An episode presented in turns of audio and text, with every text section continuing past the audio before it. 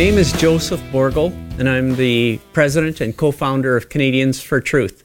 And I have with me a wonderful guest, and, and I should every time be saying this, and I consider him a, a, a good friend uh, who I got to know uh, in Ottawa. I have, we have with us here Dr. Francis Christian from Saskatoon, a surgeon, and, uh, and much more than that. And so let's talk a little bit because our guests might be just watching this one. Let's talk a little bit again about your short, briefly about your career, Dr. Christian. Yes. Uh, uh, I'm a surgeon uh, and I was uh, clinical professor of surgery in the University of Saskatchewan. I also was director of the Surgical Humanities Program, uh, essentially a program that that uh, had as its goal the uh, engagement, bringing medical students, residents, nurses, surgeons into an engagement with the humanities, the arts, the uh, poetry, music, um, drama, um, and so on. Uh, and I was director of the uh, quality improvement program of the Department of Surgery um, and the patient safety program. Uh, as part of that, I brought in the National Surgical Quality Improvement Program to the University of Saskatchewan, and uh, it is now, I believe, being rolled out into the entire province. Um, I uh, co-developed an app. It's called the M&M app for Android and for iPhone with our computer science department. It is now being used throughout Saskatchewan. Uh, and I was uh, a general surgeon, a trauma surgeon. Um, I, I was uh, probably the busiest thyroid surgeon in the province. Uh, did abdominal surgery, that sort of thing. Um, and uh, in June of 2021, I had a press conference in which I introduced myself as not representing the university, uh, not speaking on behalf of the Saskatchewan Health Authority. Um, and instead, I was speaking to the people in this press conference, which was covered by Global and CTV, uh, which are media organizations. Uh, I was I was speaking to people as a human being, a fellow human being, a surgeon, a doctor, uh, a father, and recently and joyfully a grandfather. And in it, I asked for informed consent. Informed consent in the rollout of the COVID 19 vaccine, the experimental injection that was then uh, being pushed on our kids, healthy kids, at warp speed. Uh, a vaccine that they don't need and which can harm them seriously and uh, I asked for informed consent.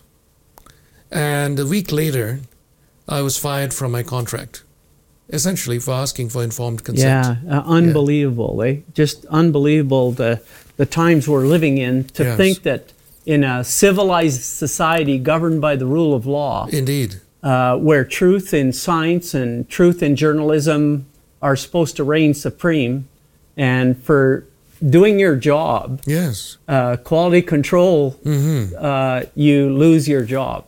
Patient safety. Yeah, yeah, unbelievable. So if you want to learn more about this, you can go to episode one and two, where Dr. Francis Christian uh, explains more. I believe it's in episode two, where Dr. Christian explains in detail what happened when he went public, uh, asking the people of Saskatchewan, Canada, uh, parents to do an informed consent decision, uh, making sure they did their homework, their research, before having their children injected with an experimental injection.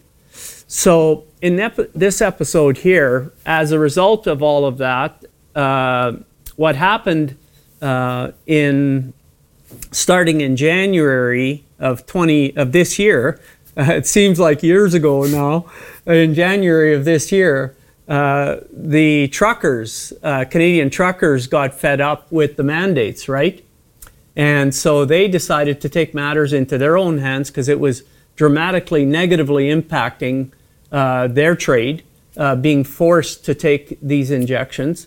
And so they uh, were observing what was going on in society as well. And they just said enough and they spontaneously organized. You can use the word spontaneous. I'm going to say God inspired them to organize this freedom convoy in Ottawa. And, and uh, well, I went there uh, as the president uh, and co founder of Canadians for Truth. We went there as a team. We had Pastor Perry Hubick with us, and Sherry uh, Moan, my girlfriend, was with us, and uh, we had a videographer along with us as well. And so we went and interviewed truckers along the way. I, that's where I met Chris Barber. Yes. And interviewed truckers along the way. And then when we got to Ottawa, well, I got engaged. I could see what was required, and I engaged in helping to organize a legal, peaceful protest. I won't go into that. That's not what the essence of this is about here.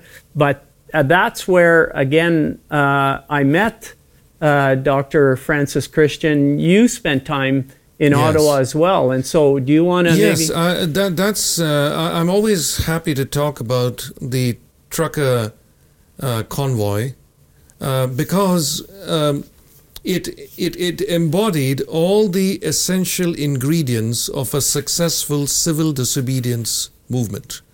Um, you know, people in the West think that if you watch, you know, just walk down a street, um, 10,000 people, or maybe even like in 2021, I think 150,000 people walked down Dundas Street.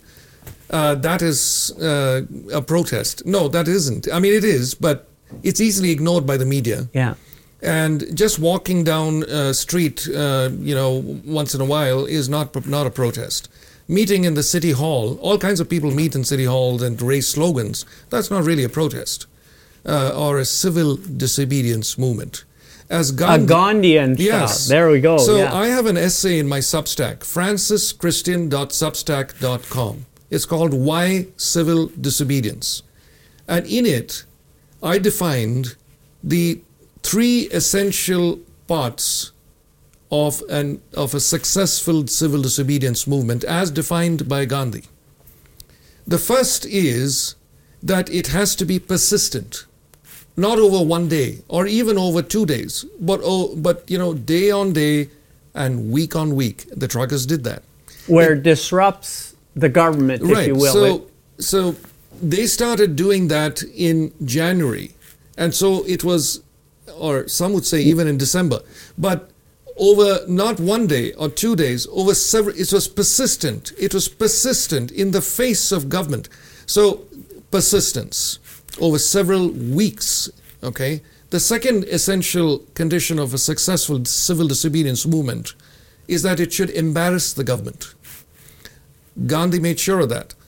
Uh, you know, uh, in one of the other episodes of our uh, uh, interview, I talked about how Gandhi organized the burning of British textiles.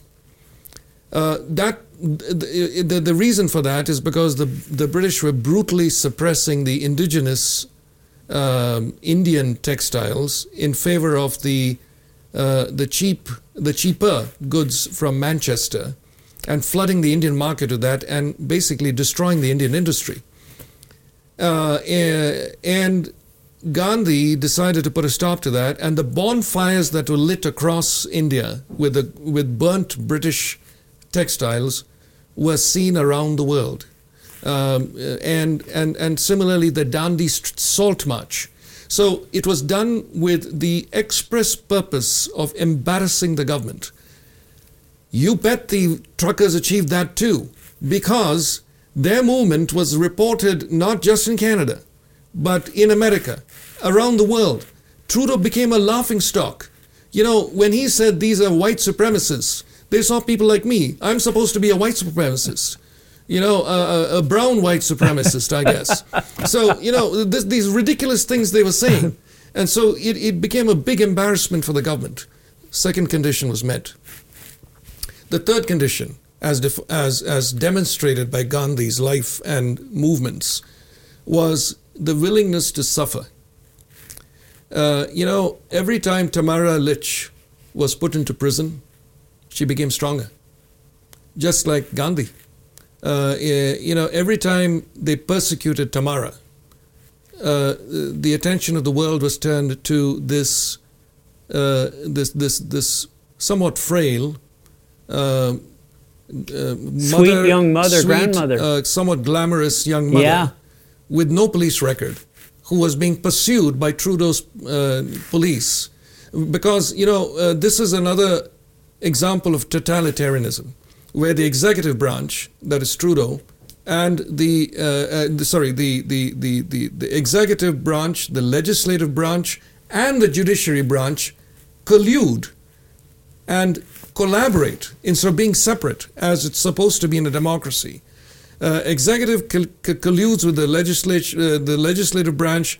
The the legislative branch then uh, colludes with the judicial branch, and uh, you know, uh, uh, thank God we have some good judges who gave the bail to Tamara Lich. But if you look at the prosecutors in in that case, you he he sent a, a homicide detective to go after Tamara across provincial borders uh, when all that she did was appear in a photograph. Uh, all that's what anyway. So the the willingness to suffer was demonstrated also by the truckers. Okay, so they had they they. Why is it that we don't have mandates in Canada? It's not because Trudeau had a change of heart. It's not because Scott Moe had a change of heart and suddenly became nice people. It's because of the truckers. It's not because of a change of heart of the politicians. And I have another Substack uh, essay. It's called Why the Trucker is Smarter. Uh, the blue collar guys, including the truckers, understood the science much better than the scientists. You know, one of my uh, friends and colleagues, a guy called Martin Kulldorff, who's uh, out of Yale, uh, he's, he said recently that in the Reformation, uh, the, the common man understood the Bible better than the priests. And in the COVID pandemic, the common man understood science better than the scientists. The, the, you know, the, the, the, the trucker uh, understood that what these guys were talking is nonsense. Uh, this, the, you know, they saw it, they looked, they saw ar- around, this vaccine doesn't work, doesn't stop transmission, doesn't stop infection, and these mandates were getting in, uh, into place. So it is because of the truckers and their successful civil disobedience movement Yeah. that uh, we have, uh, and I would argue that it became a snowballing effect around the world. Uh, that uh, these these mandates started being lifted, uh, and and you know, look, I uh, uh, I, I look at uh, lockdowns, for example. Okay, lockdowns wi- will probably never be acceptable again. Okay, masks are on a self-destructive course, uh, which is good. Um, the last statistic I heard was 83% of Canadians had not had a single shot. Uh, you know, first, second, third booster. I think we're on the fifth or sixth booster now. Uh, uh, we're not talking about the Canadians who were sort of fooled into injecting themselves with this stuff before the six months. But in the last six months, more than 80% of Canadians have not had a single shot. They know it doesn't work, right? So, how do they know that? I mean, the work you're doing, the work I'm doing, the work the truckers have done is bearing fruit. Yes. Thank yes. God for that. Yes. If I may, I just cannot resist at this time to ask you about masks because you're a surgeon. And so you wear masks Yes. as a surgeon. Yes. So do you want to explain to people uh, about masks in your words? Right. So, uh, first of all, um, the kind of masks that were being uh, uh, that were being uh, proposed by health authorities, they don't work. Okay. Even the N95 mask, the, the, the, the top level mask that we, I actually looked after COVID patients before I was fired from my contract. We operated on patients who were testing positive and all that. Uh, and we wore the N95s But even that, it doesn't completely protect you. But when it comes to mass, we have to look at risks. Okay, so uh, the risk of a healthy young child contracting and dying of COVID is negligible. Actually, negligible. Statistically zero. Statistically zero. Uh, and about 3,000 times less a risk than an 80 plus year old woman uh, or man. So to put kids under a mask was child abuse. Okay? Uh, the, the, because kids, uh, they relate by re- seeing each other's expressions. When you're a teenager, you want to impress the other teenagers by your face primarily, and then by other things. And this episode of mask, uh, you know, hypnosis, which the which which the population went under, uh, was essentially uh, an abuse of childhood. Okay, uh, and then so as, do they work? So there are some studies that show that they uh, they may work. They may have a about kind of a seven to ten percent uh, reduction of infection. Uh, that doesn't necessarily translate to reduction of mortality, but society has to decide what is the level of risk it's worth worth taking. Okay, so if you want no risk at all, you can lock yourself in a sterile room never go out for any business at all, never see the sun, never see, just go and lock yourself up in a room. That becomes the least risk of all. So, what is the level of risk? So, for example, in kids, it's very important that they get infections. Respiratory, the kids have wonderful immune systems. And if they don't get infections, uh, respiratory infections included, their immune system is not challenged enough, and they, they, they, it's that's been shown, and the evidence shows that. Uh, so, uh, just locking kids up, locking our young people up, uh, putting masks on people um, is a type of control, is a type of uh, way in which the powers that be were signaling their ability to control the population. I was on a flight uh, today from Calgary, and it was wonderful to see that 99% of the passengers didn't have a mask. There was one uh, person obviously had has crazy ideas, had an N95 mask on, uh, but she was a standout, uh, and and so the public knows now that these things don't work, and you know the way you and I have been observing the way people are wearing masks is they wear it then you're supposed to take it off when you're eating. So when uh, apparently the the virus just stops when you're eating. And then when you get up it it starts again. Uh, you know this this is this is complete nonsense. Yeah. uh, and the public knows that. Yeah. Right? So as a surgeon you would wear masks. Why? Not yes. to not to prevent so, viruses. actually very interestingly there are studies even in the surgical literature showing that masks don't work. Okay, uh, but we do wear masks, uh, and and there are there are several reasons for that. One is, um, you know, uh, when operating, uh, there are body fluids of Yeah. the of the patient that can come onto you. yeah Like uh, as a trauma surgeon, for example, I've operated on, uh, uh, you know, hundreds of cases where uh, you open the abdomen, and it's full of blood, and uh, just to give you an example, and you don't want that to come into your face. Right. So, so that would be the primary reason to do that. Within a hospital setting, I think masks have a big role, uh, but I'm talking about masking the public. to prevent viral infection Uh, that uh, and, and to masking the public and especially masking kids is completely useless.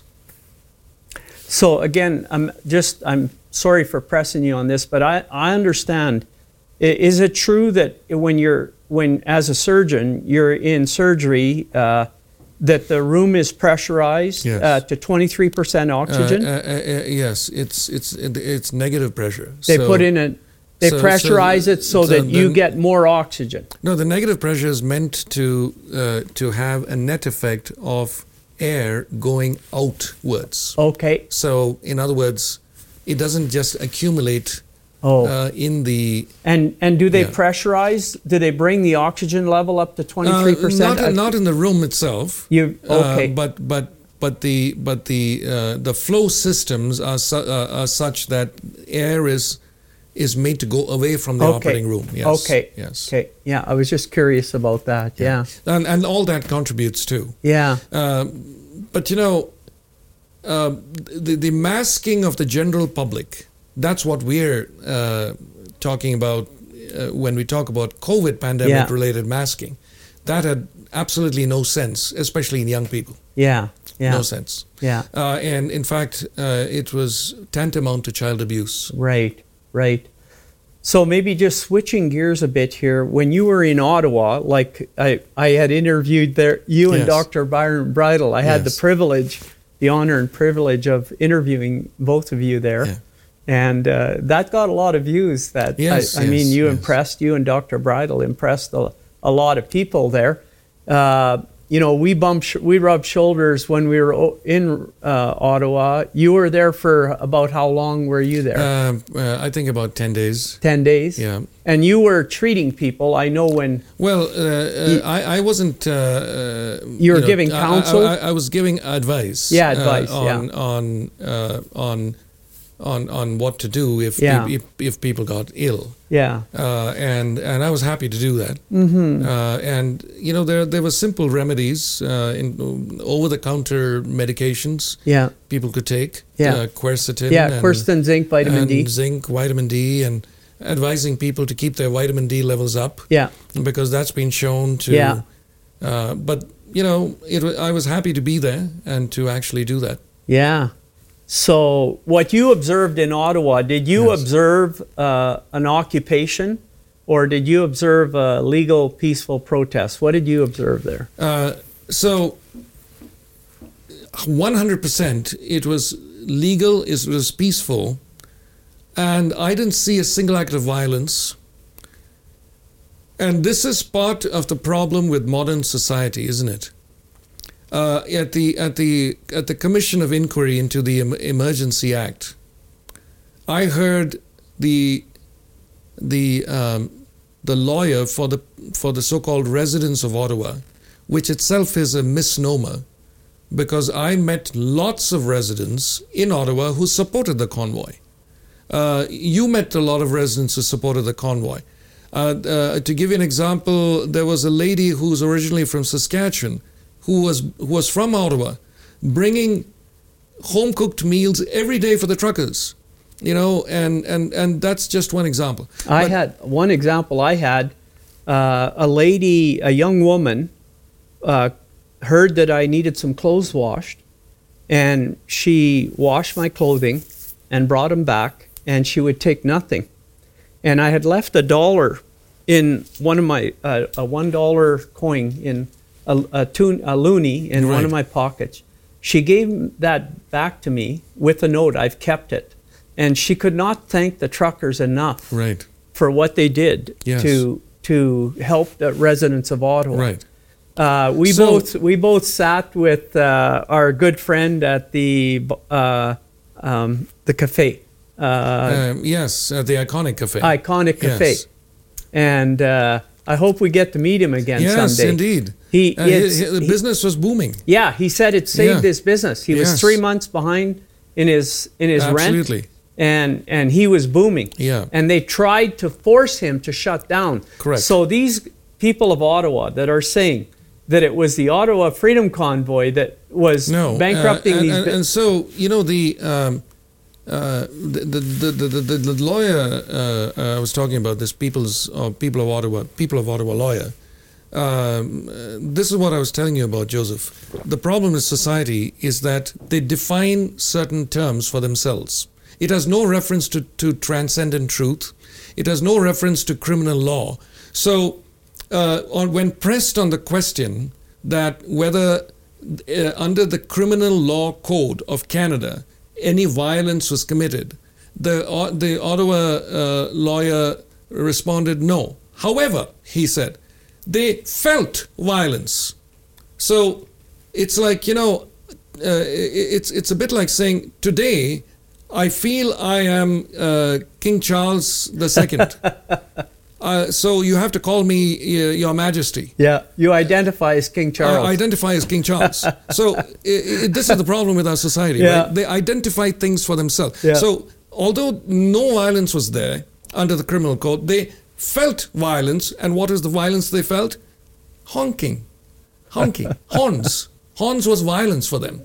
Okay, all they had to do is close their windows, or if they didn't like it. Well- and, and not only that, the the uh, you know after that injunction, uh, the horns fell silent at, at night anyway. yeah, So the, the, the fact is, the defining of their own little pliable versions of truth is a feature of woke society today.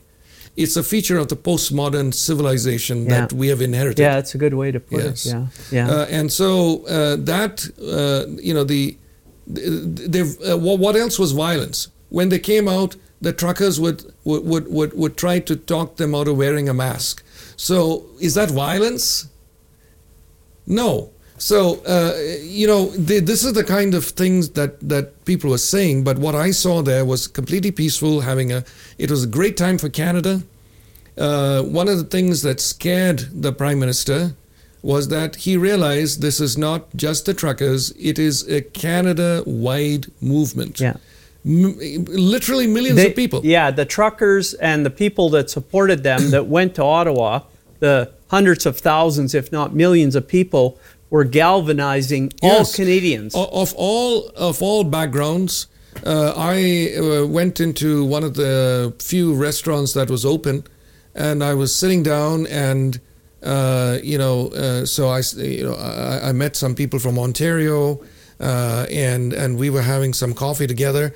And, and and just at the time, I was saying that you know he was saying that uh, I'm not a white supremacist, and I'm feeling the, the guy from Ontario was saying I'm very offended that the Prime Minister says I'm a white. I said I'm even more offended because I'm brown. I'm supposed to be a white supremacist. And then a, a, a black guy walks in and says I'm a black white supremacists. So you had people from all Yeah. backgrounds Oh, yeah. joining in in a common Canadian common sense movement for freedom, Yeah. for liberty, for truth. Yes. And that really scared the heck out of the prime Yeah. minister. yeah. You know, so no, I didn't see any violence at all. But uh, if I may, that is the one of the big illnesses of modern society. Uh, you know, um, looking uh, for truth beyond oneself, transcendent truth, is what has defined our Christian civilization for two thousand years. Right. So, uh, in other words, That's really important what you said there. It's helping me to realize something, you know. You call it transcendent truth is truth outside yourself. Like Indeed. looking for truth and how it impacts Yes. others and the world. correct. Not just all about me. Absolutely. So uh, there's a verse in the scriptures where Jesus says, I am the way, the truth, uh, and the life. And He is transcendent, He is God Himself. So this is the source of truth for Christian civilization for 2,000 years. And in that 2,000 years, uh, and, and I like to use the word Christian civilization, not Western civilization, because if the influence of Christ had been the same in Africa, the results would have been the same too. So, uh, in this Christian civilization of 2,000 years, we looked for truth beyond ourselves. Isaac Newton, the, our greatest scientist ever, looked for truth beyond himself. He realized that what he was doing was a very small part of the transcendent truth waiting to be discovered. Uh, and then came the Enlightenment, uh, where uh, they said everything can be explained rationally. Uh, so uh, you don't need transcendent truth, you just need your rational reasoning. Uh, and that led to the French Revolution, the, the reign of terror, when people actually were guillotined for speaking the truth. So uh, th- then uh, we came to the Romantic movement in literature, art, and so on, which was a revolt against rationalism, where they said you can't you can't explain everything rationally.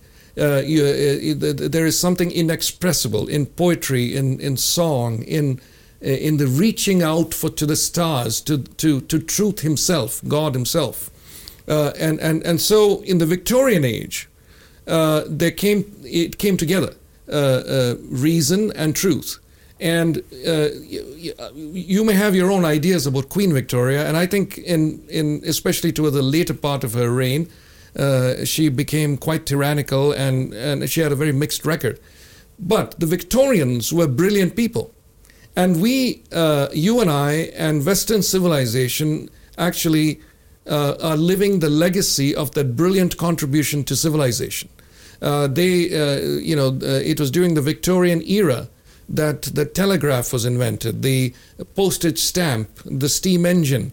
Um, um, We're talking the 18th century. in the 19th century. 19th right? century. And then there was an interlude when uh, rationalism mm-hmm. came back with uh, yeah, because the communists were rationalists. Okay, Karl Marx was a child of the Enlightenment.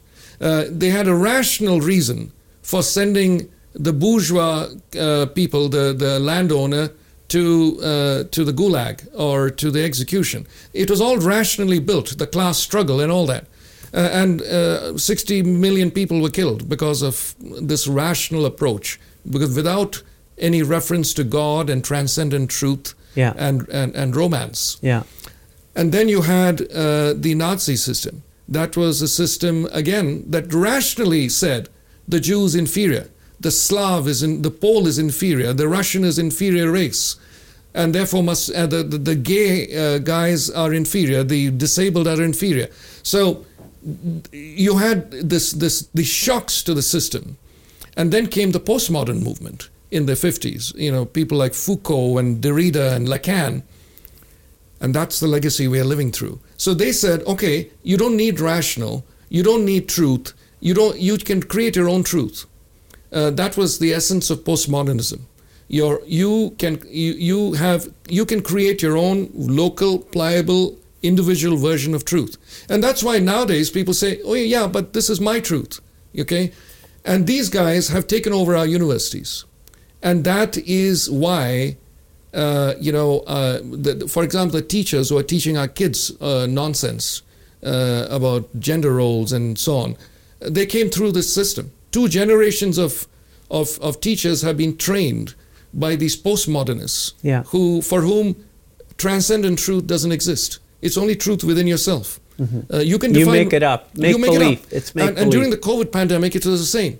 We would present the evidence, uh, and they would say, "No, yeah, but that's my truth." Yeah. You know, uh, this, uh, we don't really care what you're saying. Yeah. And then, if the evidence was too strong, they just stopped counting. Yeah. So uh, this is part of the disease of postmodernism, as I call it.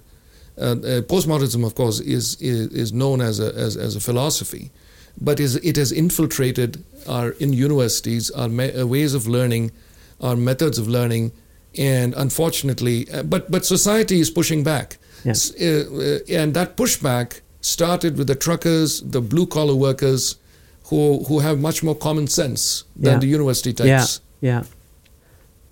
Well, I mean, it's great. Uh, we could go on, and we'll probably be doing more of these. But again, I really want to thank you, Dr. Christian, That's for coming kind, out. Very kind of you, and uh, yeah. this was a great chat about the Ottawa Freedom Convoy. Yes, you yes. got to witness it out of course, there. Yes. So it's great to have uh, men of high moral character and competency out there witnessing and and in the ways that you could, you supported the truckers. You you uh, you and a group of doctors yeah. spoke out. Dr. Paul Alexander yes, was yes. there.